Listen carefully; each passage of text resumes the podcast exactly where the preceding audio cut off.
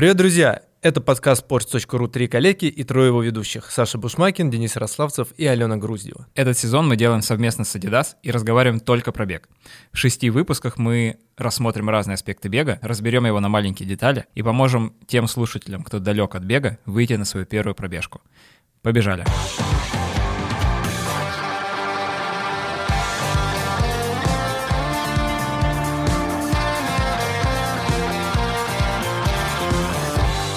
Друзья, рад вас снова видеть. Мы в первом выпуске замотивировались.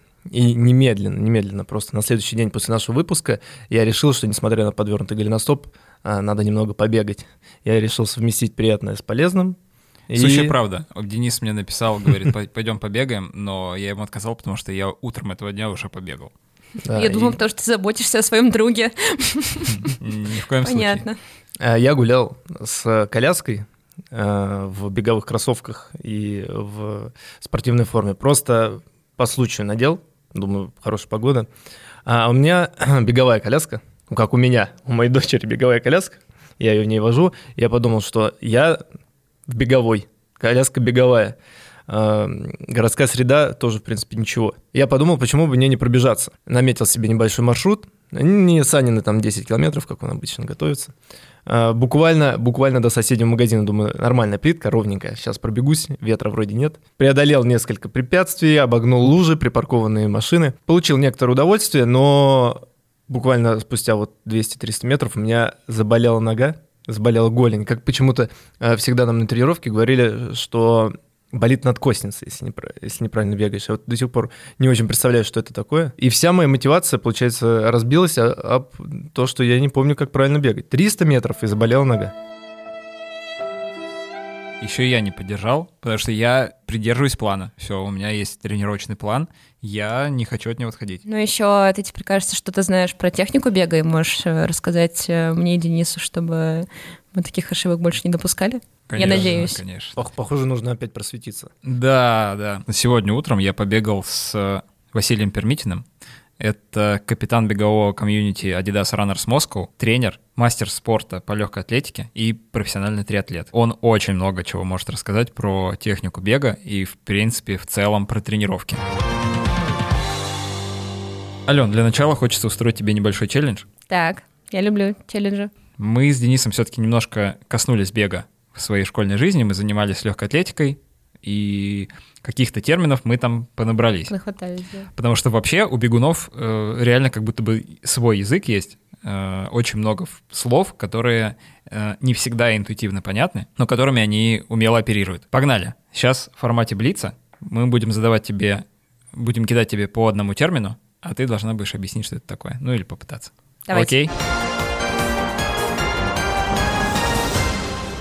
Так, первое, одно из самых базовых понятий – пейс. Что это? Я знаю, что есть пейсеры. Это челы, которые рядом с тобой бегают во время пробежки и следят за тем, чтобы ты держал темп. Поэтому как бы я через это попытаюсь ответить, то, что пейс – это темп, наверное. Да.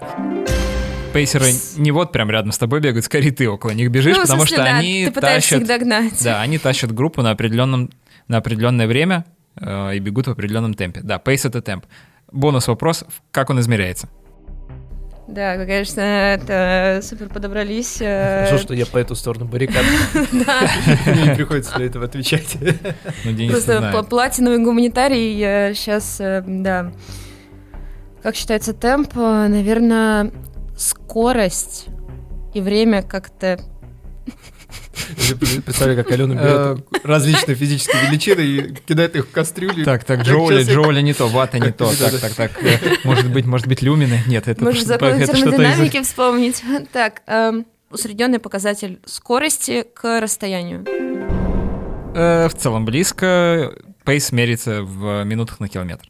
Это самая удобная величина для бегунов. Действительно, на самом деле, когда ты... Я помню, недавно разговаривал с коллегой, говорю ему, вот, я пробежался там по столько-то минут на километр. Он такой, я так не могу, скажи, пожалуйста, в километрах в час. И я понял, что я вообще не понимаю, сколько это километров в час, потому что я всегда всю жизнь мерил скорость, и темп бега всегда типа, минут на километр. Вот я знаю, что там 3 минуты на километр — это офигеть как быстро, а 7 — это, наверное, пешеходный темп. Такой полупешеходный. Ладно, погнали дальше.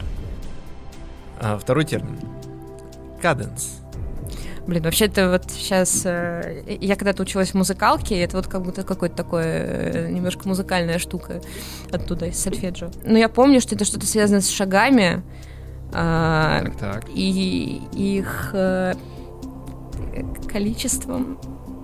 Да. Размером. Размер шага. Не совсем. Это количество шагов в минуту. Это, да, по сути, как бы скорость твоего наступания. Так, я продолжу дальше. Очень часто в тренировочных планах встречается такая аббревиатура, как СБУ. Что это такое? Мы с Денисом, кстати, когда занимались бегом, мы называли это немножко по-другому. Мы говорили беговые просто. Нет, ну я знаю, что это такое. Это специальные беговые упражнения. Браво. Алена даже делала на одной из тренировок. Следующий термин, который я тоже не знаю, но буду спрашивать у тебя, это major. Так, ну это... я сейчас... что-то там дота у меня закрутилась в голове, какие-то такие вещи. Ну вообще, концептуально это близко. Ну это какой-то турнир. Ну да. Ну, понятно, что по бегу нет турниров, то есть это, видимо, забег, так называется, какой-то крупный марафон. Да, major — это один из крупнейших марафонов, всего таких 6 в мире. Это Бостон, это Нью-Йорк, это Токио, это Лондон, это Чикаго и это Берлин. Немножко в продолжении мейджора. Что такое слот? Я думаю, что это место бегуна. Ты занимаешь какой-то слот в марафоне или полумарафоне. Это твое место. Да, это то, что ты не успела получить на московский полумарафон. Да, хорошо интегрировал. Да. Да, это типа твоя регистрация. И почему я про это вспомнил? Потому что, когда я пришел на базу, собственно, бегать, один из тренеров спросил про мою беговую историю. Я там рассказывал немножко, сказал, что пробегу полумарафон вот сейчас. Он такой: а ты слот получил? Вот здесь меня могли подловить. Но я знал, что это такое. Алёна, давай закончим термином пронация. Эх, ну тут я, конечно, сейчас могла бы... В остальных случаях я реально не знала то, что мне говорили, но сейчас я знаю, потому что я ходила как раз-таки на The Base от Adidas, и мне рассказывали, что такое пронация, когда подбирали кроссовки. Это то, как твоя стопа чувствует себя во время бега, куда она, как это называется, заворачивается, внутрь или наружу. То есть бывает там гиперпронация и какая-то вторая еще. И гипопронация. Ну, собственно, две приставки, да. Кажется, Алена зачет сдала. Давайте переходить теперь к сути. Стоит отдельно поговорить про экипировку, а именно про кроссовки, потому что это очень важно в беге. Я сам сейчас бегаю в кроссовках Adidas Ultra Boost 21 и готов их порекомендовать любому человеку, который выходит на свою пробежку. Верх кроссовка Adidas Primeknit Plus. Это такой вязаный материал из переработанного пластика, и он ощущается абсолютно как носок. Вот действительно, представьте, что вы надеваете носок и бежите. Именно так сидит кроссовок на ноге. Он нигде не натирает и очень мягко обволакивает стопу. В Ultra Boost 21 сделана дополнительная пяточная фиксация и дополнительная фиксация на своде стопы. Основное преимущество – это промежуточная подошва Boost. Она мягкая, упругая, гибкая, устойчива к температуре и износостойкая. Сама по себе она может давать небольшой эффект нестабильности, но это нивелируется за счет полиамидной пластины LEP, которая располагается в подметке. Как раз-таки она блокирует скручивание, блокирует нестабильность, и кроссовок на ноге ощущается прям как эсминец. Нога ставится четко и без каких-то нестабильных положений. Ну и, собственно, в самой подметке используется хорошая резина от Continental с большим протектором, который будет долго служить и давать офигенное сцепление с покрытием. Давайте начнем вообще, в принципе, с того, на чем строится подготовка на длинные дистанции. И для начала еще можно узнать, что такое, в принципе, длинная дистанция. Потому что для меня 11 это очень длинно. Да, а вот как в классическом понимании легкой атлетики, что такое длинная дистанция, что такое не очень длинная дистанция, ну, средняя, то есть. Сразу передаю слово Василию. Если говорить про определение, длинная дистанция — это 5-10 тысяч метров и полумарафон, если официально по терминологии в легкой атлетике. Ну, в общем-то, я думаю, про них и говорим, просто включим туда еще марафон. Ну, основные как бы особенности подготовки, поскольку дистанция длинная, Там, ну, как правило, если мы говорим про любительский спорт, да, у нас все пробегается в аэробном режиме. Соответственно, аэробная база, то есть достаточно большой объем медленного бега, это та основа, без которой невозможно, ну, не то чтобы преодолеть дистанцию, преодолеть можно, преодолеть не навредив здоровью, ну, либо пробежать ее достаточно быстро, улучшить личный рекорд. Поэтому основа — это спокойный и медленный бег, который должен плавно наращиваться объем.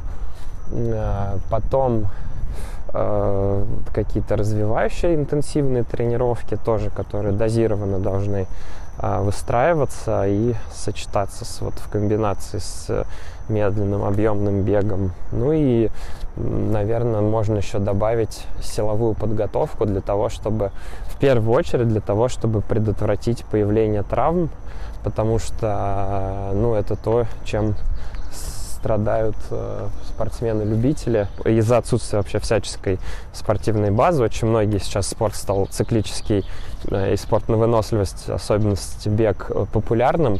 И с дивана люди приходят, которые там прогуливали физру, а тут начинают фанатично бегать много, быстро.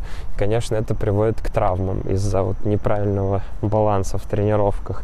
И, соответственно, вот силовая подготовка, она отчасти тоже может предотвратить травмы и тоже максимизировать результат, помочь прогрессу. Очень странно было слушать про этот тренировочный процесс, потому что он достаточно сильно расходится с тем, что вообще привык слышать я. Я-то в своей голове держу формулу: без боли нет роста. То есть любимый тренировочный процесс — это когда ты до жжения в ногах позанимался, пришел домой, снимаешь носки и заваливаешься в коридоре, потому что у тебя ноги забиты и не могут стоять. В спортивном зале ты тоже качаешься, чтобы как бы до перетрена, да, достичь какой-то максимальной нагрузки. А здесь нам предлагают, значит, в медленном темпе, на минимальном каком-то пульсе бегать. Большой объем медленного бега. Вот это, да, меня прям... Ну, на самом деле, своего рода это тоже как бы даст тебе хорошее ощущение тренировки, потому что, по себе знаю, когда пробегаешь 15-20 километров, это дает по физическому состоянию достаточно сильно. Я помню, как я когда-то, когда еще готовился к своему первому забегу, пробежал, я помню, как раз 20 на тренировке. Я добежал, немножко походил, просто потому что я там привык еще с тренировок по легкой атлетике, что после бега нельзя сразу садиться, нужно немножко дать организму перейти в спокойное состояние, нужно походить, чтобы, ну, не было, короче, резкого перехода из одного состояния в другое. Ну так вот, да, я немножко походил, потом сел на скамейку, и мне кажется, я просидел около получаса, просто потому что я вот так понемногу приходил в себя, то есть, ну, у меня там сердце уже успокоилось к этому моменту, голова уже более-менее стала ясной, но все равно я сидел и понимал, что у меня там ноги гудят, ну, потому что 20 километров — это много. Слушай, а во время твоего забега разве у тебя не было каких-то звоночков, что у тебя что-то идет не так? Ты чувствовал себя прекрасно? Того или... неудачного, который, когда я в обморок упал? И когда в обморок упал, и во время твоих тренировок, вот ты бежишь, разве твое тело не подает никаких сигналов, что что-то идет не так, например? Ну, конечно. Флажок, помоги. Конечно, подавало, да, конечно. Я на самом деле, у меня просто не было, ну, как, была, конечно, возможность сойти, но не хотел я этого делать, но я понимал, да, уже где-то километров с 15-го у меня появлялись такие триггеры плохого самочувствия, что... Я там, например, бегу и не вижу, что у меня по сторонам. Ну, то есть у меня начинает ухудшаться периферийное зрение. Я смотрю только вперед, передо мной асфальт, по которому я бегу, с ним все ок, я его вижу четко, но что по бокам происходит, уже плохо вижу. Это, конечно, страшно. Для меня тогда было, да, немножко страшным таким эффектом. Потом, да, потом я уже начал просто как бы, у меня там голова начала мутить, мысли начали немножко путаться, я помню как бы, да, момент, что я пробегаю отметку в 20, смотрю на часы, у меня там типа 1:34, я такой, ага, мне осталось 6 минут как бы до моей цели, а бежать еще 2 километра, ну то есть я не смог выполнить простейшее упражнение, я из 21 вычел 20 и получил 2, вот, то есть у меня вот какие-то такие были заскоки, потом через еще там 30 метров я такой, так, стоп, подожди, почему 2, 1 же, вот, ну то есть, но все равно какой-то такой момент проскочил. Вообще, одно дело на забеге, но другое дело, конечно, что нужно понимать, когда ты тренируешься правильно, когда неправильно. И я у Василия как раз спросил по поводу каких-то маркеров или триггеров, на что обратить внимание, что тебе вообще подсказывает, что что-то идет так или не так. Самый эффективный точный инструмент, но которым нужно учиться пользоваться, это, как ни странно, ощущение самого спортсмена.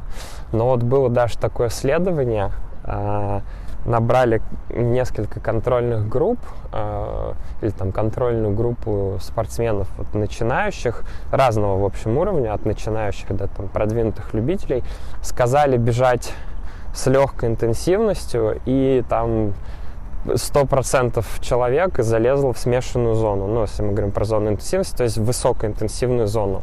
Это говорит о том, что изначально человек не умеет правильно чувствовать свой организм и, как правило, перебирает с интенсивностью. Но когда человек уже научивается пользоваться этим инструментом, это становится гораздо эффективней. А для того, чтобы им научиться, конечно, самая такая базовая вещь – это пульс. То есть определяются пульсовые зоны, зоны интенсивности. Ориентируясь на эти зоны, там их можно установить в часы, контролировать по пульсу, можно очень эффективно тренироваться.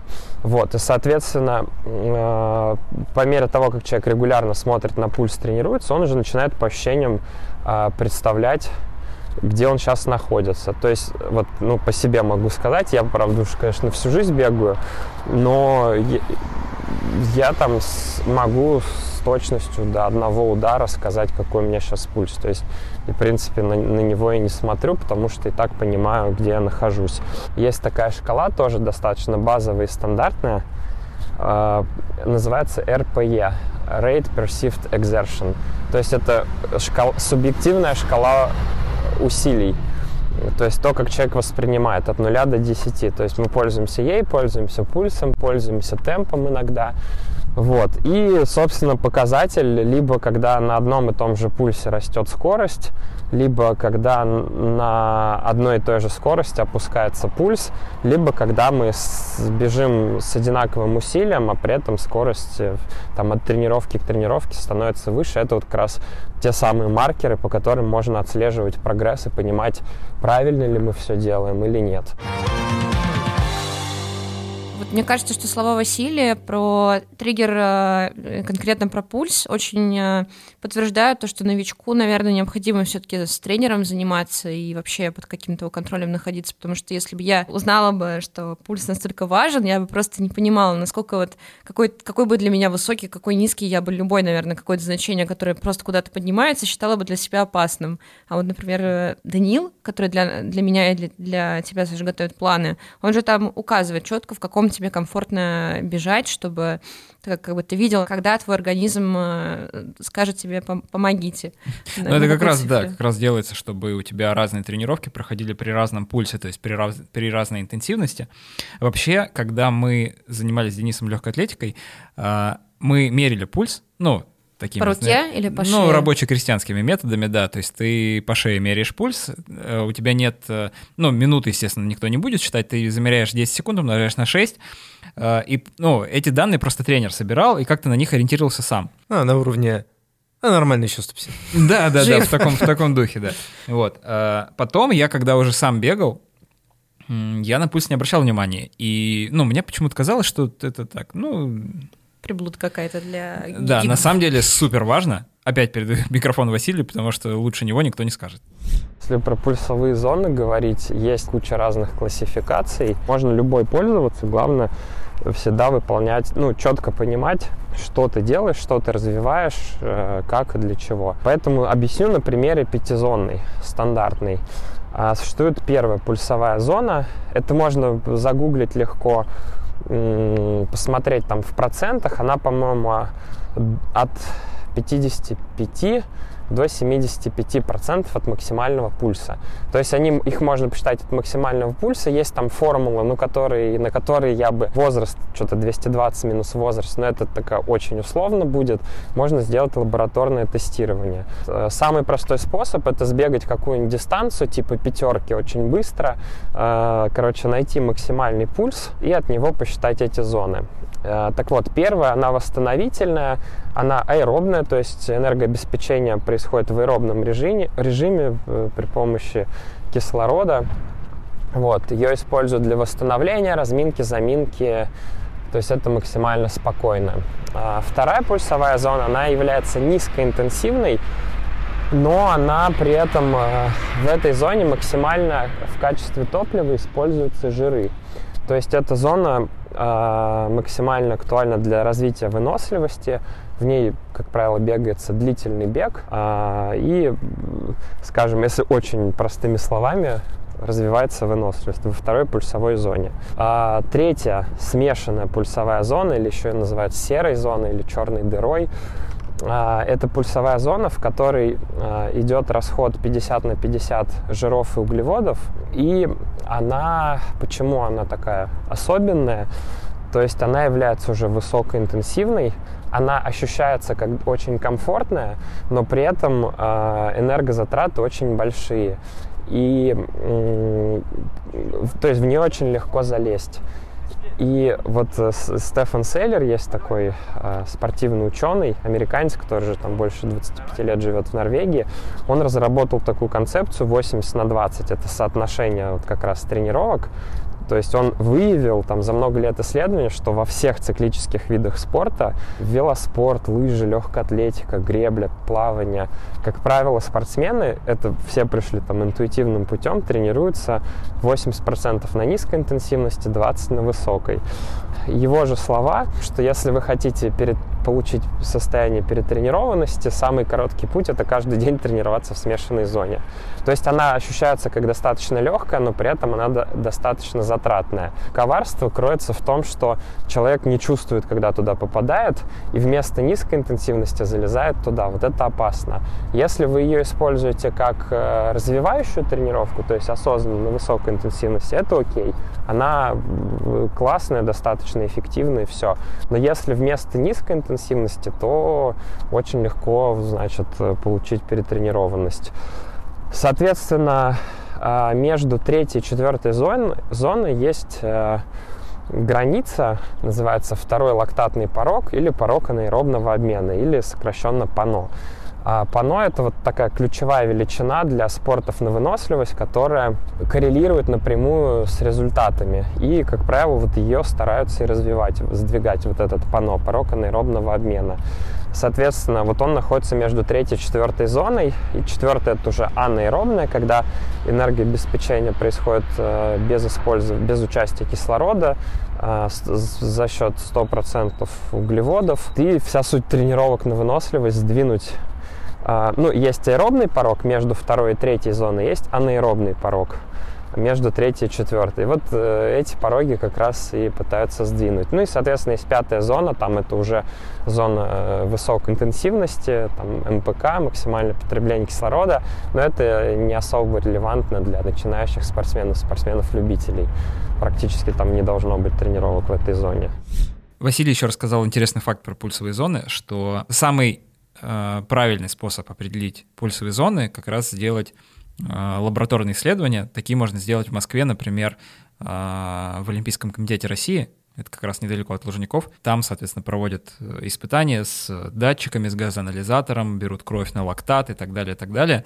Это можно сделать не только спортсменам, но и людям, скажем так, со стороны. Ну вот, это, естественно, платная услуга, но зато вы ее сделаете и точно будете понимать, в каком пульсе вам нужно бегать, где ваш аэробный порог, где ваш анаэробный порог и так далее. Ну или можете на ответы Mail.ru просто спросить, какие у меня самые лучшие, конечно. Какие у меня пульсовые зоны. И местный знаток Александр Т. быстренько вам все распишет. Где у вас черная дыра? Сегодня звучит очень много новой информации. Я вообще хотел начать выпуск с того, чтобы спросить, давайте поговорим про технику бега. Но мы еще даже не дошли до этой темы. Мы про химию бега говорим, про какие-то такие наука бега. Наукоемкий получается сегодня выпуск. Очень сложно. Я реально боюсь задать этот вопрос. У меня был вопрос на уровне «как ногу ставить». Да. Куда смотреть? Что это все равно, что прийти в национальную библиотеку и спросить букварь. Давайте попробуем все-таки осилить эту тему. Допустим, я замотивирован. Я приблизительно знаю свой организм, знаю свои пульсовые зоны на ответах Mail.ru и готов сделать первый правильный шаг на пробежке. Где мне взять эту информацию? Как мне понять, как правильно бегать? Не в интернете же искать. Это же как... 100% не в интернете. С рецептом шашлыка, например. Ты посмотришь 10 видео в интернете, и у каждого будет свое решение. Или как видео, как накачаться. Ваша тренировка должна быть долгой, ваша тренировка должна быть короткой. Маринуйте в майонезе, маринуйте в уксусе. И везде тебя какой-то второклассник учит этому. Да, и одни противоречия. Сегодняшняя тема. 9 ошибок при жарке шашлыка. Ну, я бы посоветовал 100% пойти к тренеру, к хорошему проверенному тренеру, который посмотрит на вашу технику. Кстати, Василий мне рассказал, что у Adidas Runners Moscow есть отдельная услуга анализ техники бега. Мне такую делали. Тебе такую делали? Что сказали? Мне такую делали, когда я забирала оттуда пару кроссовок, и, собственно, для этого это очень интересная штука. Я надевала кроссовки, нужно было пройти, а потом медленно пробежаться по дорожке. В это время девушка меня снимала на iPad, а потом... специальном каком-то приложении, она смотрела, под каким углом у меня, как отрывается стопа, как у меня голеностоп себя ведет, как то, как все. Очень интересно. А какой итог? Что тебе сказали? 3. С плюсом. Нет, но на самом деле у меня нормальный бег. Мы даже как-то удивились, в общем, этому факту. Сегодня пытаемся булить прям Алену. Да, ребят. Не поддается. Молодец. К слову о рецептах шашлыка, то, что их много разных, не поверишь, но и техника у... каждого человека своя, и в этом нет ничего плохого. Если ты не веришь мне... Не верю. Я привык к однозначным рецептам. Вот так вот и успех. Что индивидуальный подход, индивидуальный бег. Окей, не веришь мне, давай тебе все расскажет Василий.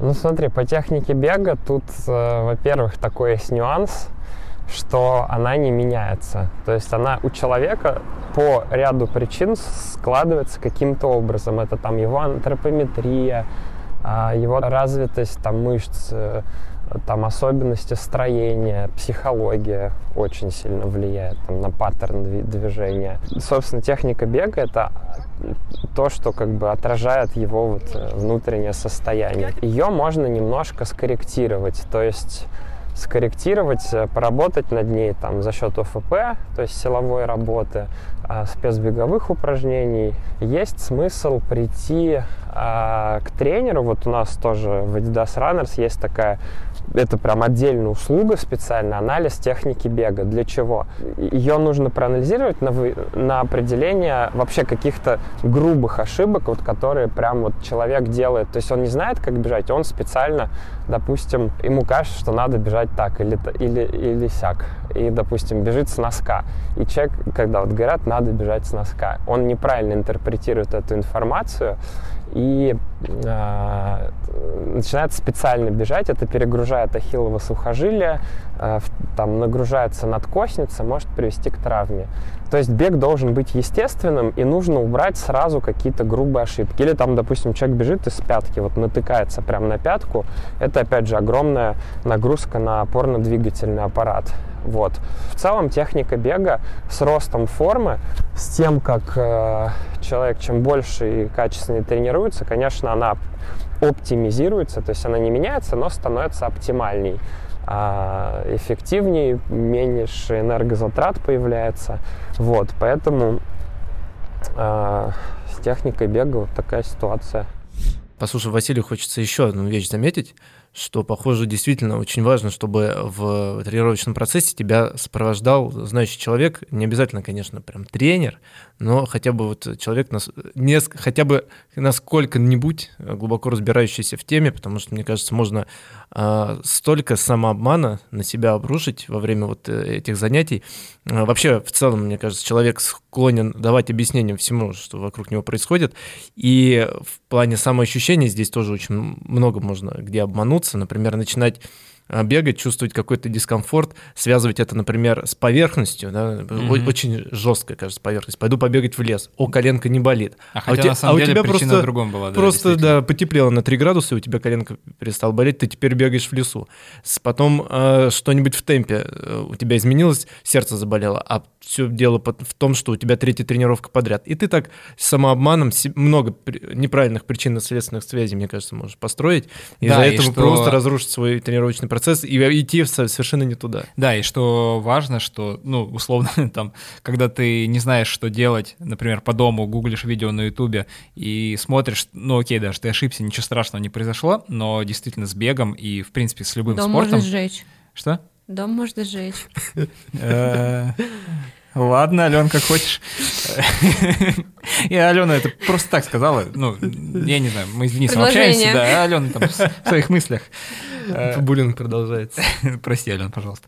Так вот, короче, я к тому, что да, в спорте это очень критично, что это наличие рядом знающего человека, лучше, конечно, тренера, просто потому что цена ошибки велика. Вот. Поэтому берегите себя и доверяйте людям, которые действительно разбираются. Они помогут вам поставить хорошую технику бега и правильно расписать тренировочные планы, включив туда разноплановые тренировки, потому что я помню, когда я готовился к своему забегу, я попал вот в такое заблуждение, что для того, чтобы много пробежать, нужно просто много бегать, и все. И я просто много и медленно бегал. Больше не делал ничего.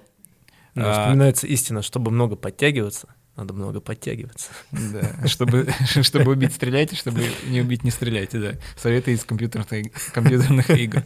Короче, да, я просто много и медленно бегал.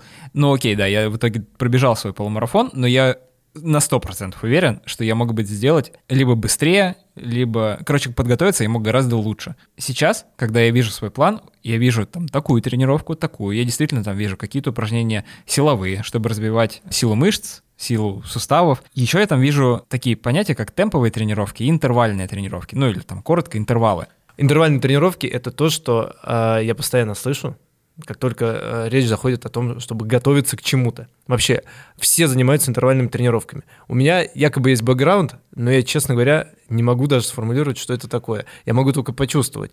Как говорится в бусидо, если спрашиваешь, когда знаешь, значит, ты поступаешь учтиво. А спрашивать, когда не знаешь, абсолютно необходимо. И мне не стыдно спросить, кто-нибудь может мне объяснить, что такое интервальные тренировки? Я специально не гуглил. В двух словах объясните коллеге. Ну смотри, я сейчас объясню Денису на языке, который он поймет. Короче, мы когда с тобой занимались, мы... Не на пальцах, пожалуйста. На пальцах. Лучше рисунок. Хорошо. Мы делали такую штуку, как фортлег. Вот фортлег — это... Ну, в принципе, это как раз интервальная тренировка. Это... Тренировка, так, когда ты бегаешь разные отрезки в разном темпе. Применительно к нашим с Денисом тренировкам это было, например, ты 600 метров бежишь в быстром темпе, потом 600 трустой, 300 метров в быстром темпе, 600 трустой и так далее, Делаешь такие серии. Это как раз развивает выносливость и скоростно-силовую работу. Но опять я готов передавать слово мастеру, и чтобы Василий понятным языком, экспертно все рассказал. Интервальная и темповая тренировка – это основной вид развивающих тренировок, которые спортсмены вот там, ну, используют для улучшения результата. То есть, в принципе, все тренировки складываются из комбинаций, как я уже сказал, низкоинтенсивных и высокоинтенсивных тренировок. И вот высокоинтенсивные тренировки, тут, в принципе, больше вариантов быть не может. Так или иначе, это все интерпретация либо интервальной работы, либо темповой. Собственно, что такое темповая работа? Это бег в пороговой зоне, то есть, как правило, это в начале третьей, той самой смешанной, про которую я говорил. Он бежится либо там на пороге между второй и третьей пульсовыми зонами, либо там ближе между третьей и четвертой, то есть на пороге анаэробного обмена, ну, чуть ниже. Вот, то есть это достаточно продолжительный такой умеренно тяжелый, тяжело-комфортный, комфортно-тяжелый бег. Ну, как правило, это лучше по пульсу контролировать его интенсивность. То есть очень многие, вот опять же мне там пишут, спортсмены-любители делают такую ошибку, что бегут в пятой зоне. В пятой зоне это вообще никакого отношения к темповому бегу не имеет. И считают, что это тоже темповый бег. Хотя вообще бегут, ну, это с точки зрения науки какая-то дичь. То есть это не темповый бег, это вообще просто как, ну, в соревновательном режиме. Интервальная работа, она может разная быть, направлена на развитие, ну, скажем так, немножко разных качеств. Точнее, вот то, что я уже говорил, порог анаэробного обмена, он, там, его можно по-разному развивать разными тренировочными протоколами. И, соответственно, интервально она может быть там, более скоростная работа на развитие скоростных качеств, а именно способности быстро бежать, либо, допустим, на развитие способности долго бежать на высокой скорости, то есть на сдвиг вот этого анаэробного порога. И в зависимости от задач подбирается интенсивность, продолжительность быстрых отрезков, продолжительность интервалов отдыха.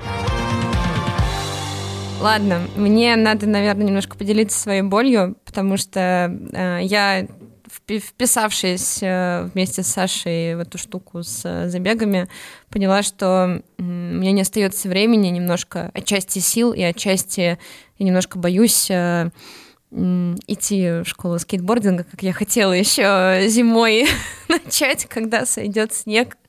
И на самом деле я сейчас немножко даже не понимаю, ну, можно ли мне, например, бегая, что-то еще делать такое спортивное, особенно с ногами. Я прекрасно твою боль понимаю, потому что я тоже, когда начал сейчас готовиться к забегу и больше бегать, как больше, просто бегать, потому что я раньше какое-то время просто не бегал. Короче, да, я решил, что все остальные тренировки из моей жизни на какое-то время уйдут. Но потом задумался, это вообще правильно или нет, потому что, ну, вот эта узкая специализация — это хорошо или плохо, потому что счастье точно не прибавляется. Мне хочется иногда там пойти, не знаю, в теннис поиграть или, ну, в футбол не хочу, нет, футбол зло, она мне, эта гадина мне когда спорола кресты, все, футбола в моей жизни нет. Фух, простите, это была терапия. Ну, короче, да, как-то, как будто бы скучно, да, без другого спорта. Нет, кстати, вот у меня еще футбол, блин, есть, я вспомнила, что, да. И в офисный волейбол ты еще ходишь. И я вижу, что наши коллеги на тебя жалуются, что ты на него больше не приходишь. Ну, вот сейчас послушаем, я думаю, нашего эксперта, и я пойму, вернусь ли я когда-нибудь. Друзья, мы хотим обсудить вопрос, можно ли совмещать занятия бегом и что-то еще. Ну, давайте спросим у Владимира Волошина, который поднимается 7-й день подряд, чтобы пробежать триатлон. Владимир, что вы скажете? Да. Можно. Этот человек просто, сколько, 10 раз подряд, да, пробежал триатлон? Да, 10 триатлонов за 10 дней. А мы, значит, думаем, встать ли мне на досочку, да? Я же сегодня пробежал 3 километра. Мы просто слабаки ленивые, все понятно. И Владимир со всеми конструкторами Раменского района, которые играют по 3 спорта в день, все вместе говорим, да, можно сочетать. Не, ну у меня просто страх травмы появляется, честно говоря, потому что я боюсь, что вот я сейчас пойду играть в теннис, вдруг там, не дай бог что, подверну голеностоп и на, не знаю, там неделю-две вылечу из тренировочного плана. Ну да. Да, это, ну, просто опасно, то есть я хочу пробежать. Но, возможно, да, это просто фишка того, что я готовлюсь к забегу. Если бы у меня не было забега, я бы просто бегал вот именно ради процесса, да, у меня не было бы цели конкретной, что вот конкретно тогда-то я бегу столько-то на таком-то забеге, возможно, мне было бы проще, конечно, да. Показательная история — это спорт-триатлон. Была такая девушка, то есть она есть, Бет Поттер, живет в Великобритании. Она работала учителем физики, занималась легкой атлетикой. И, будучи учителем физики, она отобралась на Олимпийские игры в беге на 10 тысяч метров. Выступила там и затем перешла в триатлон. Выступала в триатлоне, там, ну, вышла на высокий уровень, там, чемпионка Европы. Выиграл триатлон в помещении, там такой очень популярный, суперлига триатлона называется. Выиграла там чемпионку мира на этом старте, и через неделю на других соревнованиях в беге на 5 километров по шоссе побила мировой рекорд. Вот, то есть разнообразная подготовка, она дает как бы, ну, она эффективно приносит пользу, особенно спортсменам-любителям. Во-первых, узкая специализация, она ни к чему. Во-вторых, там на начальном этапе, в принципе, все, что ты не делаешь аэробно, оно все на пользу идет. Поэтому чем разнообразнее, тем лучше и для головы, для психологии, и тем эффективнее. То есть можно кататься на велосипеде, плавать. Это все равно все пойдет на пользу результатам в беге. У нас там вот такой есть стереотип, что в велосипеде работают другие мышцы, это очень вредно для бега. Это вредно, если ты никогда не катался, бегал, и вдруг тут решил накануне какой-нибудь важной тренировки проехать 100 километров.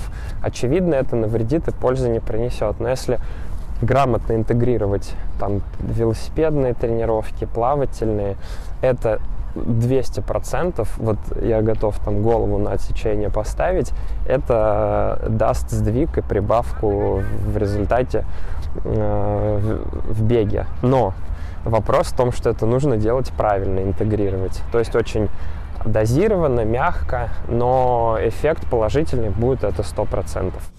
То есть я могу выходить, бросать мяч для американского футбола со спокойной душой и чистой совестью? Ура, ура, ура, ура! И очередной раз Саше удалось приплести американский футбол. Хотя вообще о нем речи не было до. Ну, кстати, бег, в свою очередь, точно помогает всем остальным видам спорта, потому что бег — это вообще основа, на мой взгляд. Это чуть ли не самый естественный вид спорта, который может быть, потому что даже плавание — это немного неестественно для организма человека. Бег 100% — это прям вот основа, база. Да, мы сегодня узнали много нового. Лично мне мой бэкграунд вообще никак в этом плане не помог. Сегодня было прям откровение за откровением. Но осталось еще очень много глупых вопросов, и осталось мало времени. Надо быстро развенчать самые глупые мифы, которые остались у нас в запасе. В музее трех коллег. Давайте начнем с первого. Почему болит надкостница? Даже когда бежишь с коляской. Из-за того, что человек бежит и натыкается. То есть из-за вот ошибки в технике бега, и, как правило, это происходит либо из-за неправильной обуви, либо из-за резкого увеличения объема бега по жесткой поверхности, либо вот человек специально бежит, втыкает ногу и этим провоцирует такую травму. Мне интересно, почему болит в боку во время бега? Ну, как правило, это связано со спазмом, вот, тут можно посоветовать, если на старте произошло, всегда с собой ножку класть в кармашек там маленький и выпить, если закололо, выпить, если прям ничего под рукой нет, то такой, лайфхак, может помочь, может нет, в общем, нужно зажать, если это справа, мы говорим про печень, кистью нажать на печень и как бы поднять вверх и давить наверх. Сделать глубокий вдох и резко выдохнуть. При этом продолжать также вот давить на печень, то есть на себя и наверх. Глубоко вдохнуть и резко выдохнуть. Может помочь, может не помочь. Вопрос от зимнего этапа моей подготовки. Почему появляется много слюны и много соплей? Прошу прощения сразу за неэстетику. Это реакция на холод, это нормально. То есть, да, когда холод, больше вот это выделение слизи. Это, наверное, какой-то защитный рефлекс на холод. Плюс еще больше разница температур, то есть такой своеобразный конденсат. На улице минус, мы теплые, и вот из-за этого такие выделения происходят. Организм таким образом реагирует на холод, причем у всех. Поэтому тут... как бы ничего плохого нет, кроме натертого носа. Если сильно течет, постоянно вытираешь, и потом бывает прям уже больно. Так, еще один вопрос от Дениса. Я из Раменского. А правда ли, что при беге можно дышать только носом? Если никто не видит, то и ртом. Конечно, это ерунда, потому что физиологически мы дышим ртом и носом, и бег — это абсолютно естественная для нас активность. Конечно, нужно дышать так, как дышится. Если вы будете дышать так, как дышится, вы будете дышать ртом и носом. А к вопросу о забегах, чтобы классно к нему подготовиться, нужно реально просто часто бегать, много бегать? Я бы сказал, регулярно. Чем чаще, тем лучше. На это тоже нужно выходить плавно, то есть не сразу начинать там бегать каждый день, а там сначала, допустим, через день, потом там каждый день. Вот. Но в целом ключевой компонент в подготовке к видам спорта на выносливость — это постоянство. То есть вот оно решает реально. Чем стабильнее человек тренируется, тем у него выше результаты, тем лучше себя чувствует. И опять вопрос из моего опыта. Чтобы пробежать длинную дистанцию, нужно на тренировках просто бегать как можно больше. Это правда или нет? Нет, нужно грамотно тренироваться. То есть просто увеличение объема, оно в какой-то момент просто перестанет... давать сдвиг. То есть на начальном этапе, да, можно просто спокойно бегать и будет идти хороший рост. Но если вы хотите дальше прогрессировать, конечно, для того, чтобы запустить адаптацию, нужно еще интенсивные тренировки выполнять. Поэтому просто много бегать в какой-то момент, это просто выйдете на плато и ничего не будет происходить. Ну и должен быть какой-то колечный вопрос. Правда ли, что много бегать вредно для коленей? Нет, ерунда. Ну, это естественная для нас активность. Она сложена, ну, матушкой природы, а там все гармонично. Поэтому, конечно, нет. Бег не вреден для коленей. По ряду причин. Из-за каких-то ошибок обуви, неправильных двигательных стереотипов или неправильных каких-то убеждений, как нужно бегать, это, ну, можно получить травму коленей от бега. Но, опять же, изначально от природы нет, он не вреден. Он полезен, я бы сказал. Бегать по асфальту вредно? Ну, отчасти, наверное, да, потому что повышенная ударная нагрузка. Вот, но сейчас это, в принципе, решается качественной обувью. Вот, вот у Adidas есть материал Boost, такой революционный в каком-то смысле, и он обладает уникальными свойствами. Ну, не только Boost, есть разные материалы, но вот Boost, он такой самый известный, узнаваемый, и он, вот, например, эту проблему решает очень хорошо. Ну, то есть современные технологии, я бы сказал, 95% решили эту проблему. Конечно, это все в любом случае. Есть разницы и разные эффекты от бега там, по жесткой твердой поверхности, но в целом в этом ничего нет плохого. И более того, на асфальте нужно достаточно много тренироваться, если вы, например, готовитесь к бегу по асфальту. То есть должна быть релевантная поверхность в подготовке, релевантная поверхность то, где вы будете соревноваться. И финальный вопрос. Действительно ли, чтобы пробежать на забеге быстро, тебе нужно вот прям так же быстро выкладываться на тренировках? Ну, я бы сказал, нужно адаптироваться, да. Чем вы лучше адаптированы к целевой скорости, тем, конечно, вы лучше пробежите. Но, опять же, к этому приходить нужно постепенно, очень плавно. Вот. А в целом, да, идея такая, что чем вы больше на целевой скорости проводите времени в разных отрезках, в разных интерпретациях, тем лучше адаптация, качественней к этой скорости бега, тем вам комфортнее на ней будет бежать во время соревнований. Фу, супер. Мне даже немного грустно. Я чувствовал себя особенным. Вот тем самым коллегой, который ничего не понимает, может сидеть и рассуждать. После сегодняшнего выпуска я не буду прежним. Сегодняшний выпуск сделал для меня столько открытий, что я практически не способен больше дилетантски говорить о беге. Что же будет в следующих выпусках, я не представляю. О, я тебя уверяю, что новой информации будет еще много. В следующем выпуске у нас будет гость Сардана Трофимова, пятикратная чемпионка России в марафонском беге. И с ней, собственно, мы поговорим про лайфхаки для тренировок, лайфхаки для забегов и пройдемся по каким-то маленьким деталям, которые сильно-сильно облегчает жизнь. У меня нет шансов. 100% шансов остаться невеждой. Я надеюсь, что первым выпуском, в котором был Владимир Волошин, мы смогли вас замотивировать на свою первую пробежку. Но, возможно, после того, как вы замотивировались, вы испугались того, что вы как-то неправильно это все пробежите и, в общем, как-то будете ошибаться и, не знаю, повредите как-то свой организм. Я надеюсь, что после второго выпуска вы точно уже какой-то первый шаг, первый пробег совершите, потому что теперь вы знаете, как это сделать правильно. И я очень надеюсь, что вы слушаете этот выпуск на бегу, потому что вы же замотивировались бегать. Да, как я завещал в предыдущем выпуске. К следующему выпуску на улице просто будет не протолкнуться, все дорожки будут заполнены нашими слушателями. 100%. Самим бы выйти еще. Да, на этом все. Слушайте нас на Apple и Google подкаст, на YouTube, в Яндекс.Музыке, в ВК, везде, где есть подкасты. Мы побежали дальше. Скорее, хочу следующую серию. Да. Заходите в раздел «Здоровье», читайте, оставляйте комментарии, рассказывайте про свои пробежки. Пока. Пока-пока.